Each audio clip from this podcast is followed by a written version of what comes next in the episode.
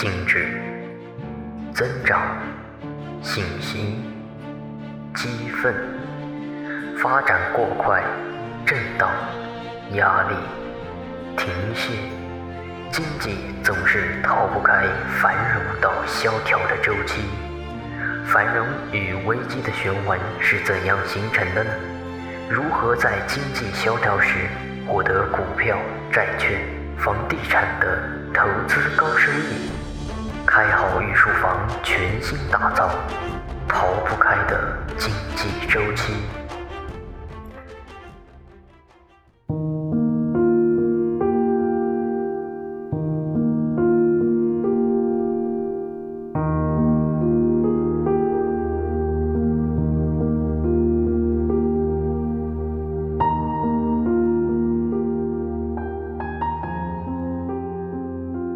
书房的听官们，大家好，欢迎收听由荔枝独播的《开号御书房》，逃不开的经济周期，我是开号。特别鸣谢本期策划微微同学，感谢各位听官打赏荔枝。我们马上开始正题。听了版头，不难发现，我们今天开主一本新书《逃不开的经济周期》，由中信出版社出版，作者是拉斯特维德。我们将在本书里看到历史故事，看到。经济周期的相关理论，当然还能看到诸如房地产呐、股票啊、黄金啊、期货等投资案例。闲言少叙，我们开始今天的内容。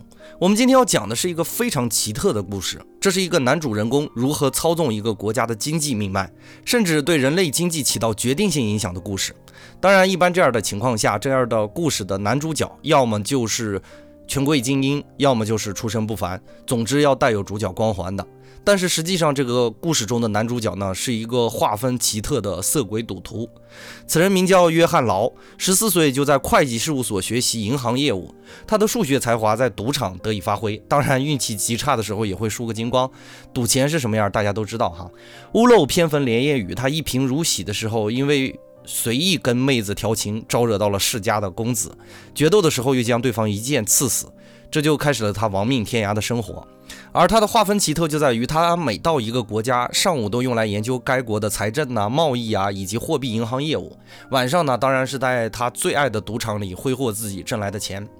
我们再来了解一下当时的历史背景，从一四九二年哥伦布起航并发现新大陆开始，大西洋逐步取代了地中海，成为世界商业的中心，以及全球经济的必经之路。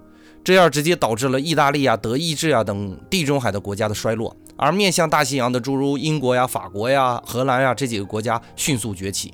十八世纪，欧洲与非洲还有美洲殖民地之间形成了著名的三角贸易的航线。而此时的货币短缺使得贸易并不顺畅。约翰劳的家乡在苏格兰嘛，经济也十分不景气。当时的货币是以金银等贵金属为主。马克思曾经说过：“金银天然不是货币，但货币天然是金银。”我们先来简单的捋一下金银是怎么变成货币的。早期大家交易的形式是物物交换，随着物资的不断丰富，交易时交易双方彼此都需要对方的货物的概率，跟彩票中小奖的那个概率差不多，在集市上晃荡几天也达不成交易，于是呢就寻找一种大家都喜欢的物品作为媒介，先把自己的东西换成媒介，再把媒介换成所需的商品，这就是所谓的一般等价物。金银呢有其天然的优势，体积小。价值大，分布均匀，易于分割，便于储存，性质稳定，等等等等，这就注定成为货币的天然选择。可是随着经济的发展呢，需要的货币就越来越多。金银的开采和运输的成本都非常高，严重制约了经济的发展。此时的约翰劳在欧洲大陆的游历呢，让他充分的了解了当时社会的现状。他在一七零五年出版了《论货币和贸易》，兼向国家供应货币的建议。他是一个营销天才，四处张贴海报宣传他的小册子。理论的通俗易懂加上成功的宣传，在当时引起了巨大的轰动。约翰劳明确指出，经济不景气与货币有关，并提出了前所未有的说法：货币需求。他还给出了解决方案，即建立一家土地银行，银行根据国家拥有的土地的价值来发行银行券，银行券可以获得一定的利息，并在特定的时间可以换成土地。这样新奇的理论在当时引起了巨大的轰动。然，轰动不只有支持，更有嘲讽。欧洲大陆依然没有人相信约翰劳的纸币信用，直到1715年。一七一五年呢，法国著名的太阳王路易十四驾崩，对，就是那个满脑袋卷发、身穿镶满宝石的蓬蓬裙、踩着红底高跟鞋的那位哈。他在位的时候呢，征战连连，并且修筑了著名的凡尔赛宫，极尽奢华。此后，每年一半的国家收入都消耗在凡尔赛宫中。他辞世以后呢，留下了巨大的亏空给他的重孙子路易十五。小皇帝才七岁，由叔叔菲利普奥尔良大公摄政。这位叔侄面临的是国家二十亿里弗尔的巨债。可能我说这个里弗尔这个货币单位大家没什么感觉，我来类比一下哈。当时的英国每年的国家收入才一点四五亿里弗尔，并且还需要偿还一点四二亿里弗尔的利息，这样国家每年不吃不喝也就剩个三百万里弗尔。二十亿里弗尔可真谓是巨债，有生之年肯定是还不上了。可是国家运转依旧需要费用啊！奥尔良大公用了硬币缩水和查抄官员的方式，才就折腾出了一点五亿里弗尔。这时候呢，作为奥尔良大公的朋友，约翰劳又开始推销他的纸币信用。奥尔良大公心动了，纸币第一次被引入欧洲。一七一六年，一家名为劳氏的银行成立，发行了六百万里弗尔的银行券。国家强制要求所有的税收必须用该银行券缴纳。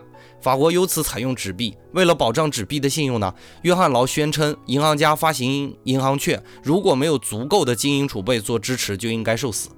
劳氏的银行券随时可以来到银行兑换足额的金银货币，并且是没有被奥尔良大公硬币缩水前的旧币。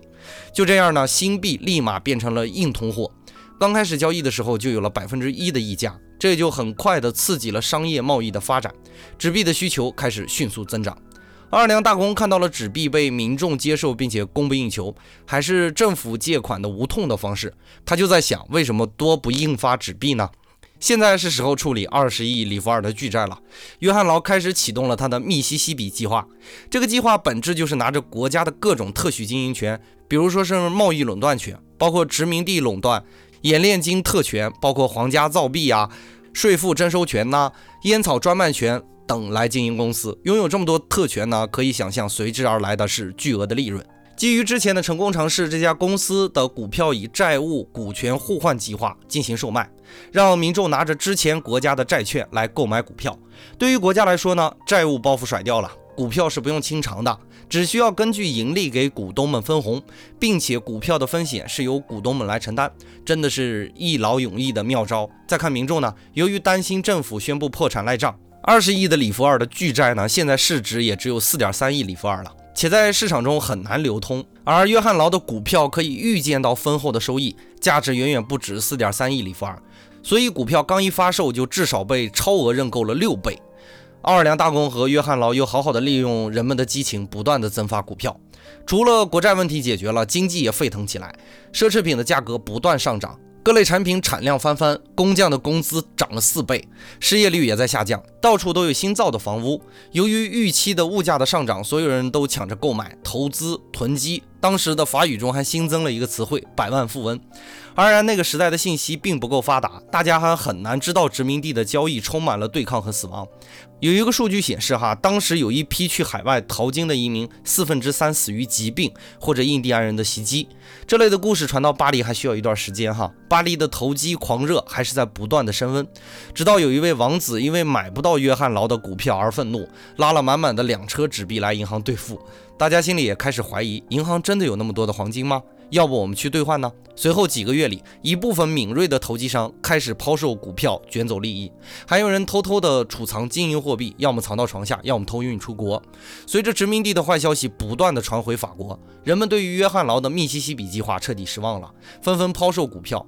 约翰劳公司的股票断崖式的下跌，奥尔良大公又增发了十五亿里弗尔的纸币，想要刺激经济，并且强制的限制金银以及珠宝等贵重物品的收购和流通。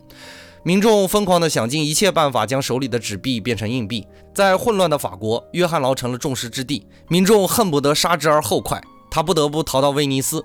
最后呢，约翰劳的下场也没有什么意外，果不其然，没有主角光环的约翰劳和大多数赌徒一样，穷困潦倒，身无分文，最后客死他乡。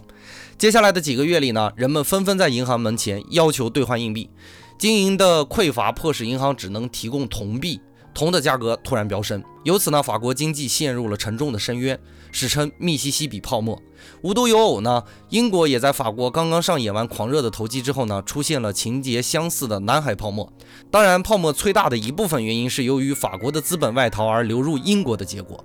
在这两场泡沫中，也有赢家的一个爱尔兰的投机分子理查德·坎蒂隆，他每次都赶在泡沫幻灭之前抛售股票，全身而退。后来，他根据自己的经验，为后人贡献了货币流通速度的效应的理解。这节呢，我们见证了约翰劳下的这盘大棋。纸币的确创造了繁华，可是约翰劳没有预计到繁华之后没落的悲怆。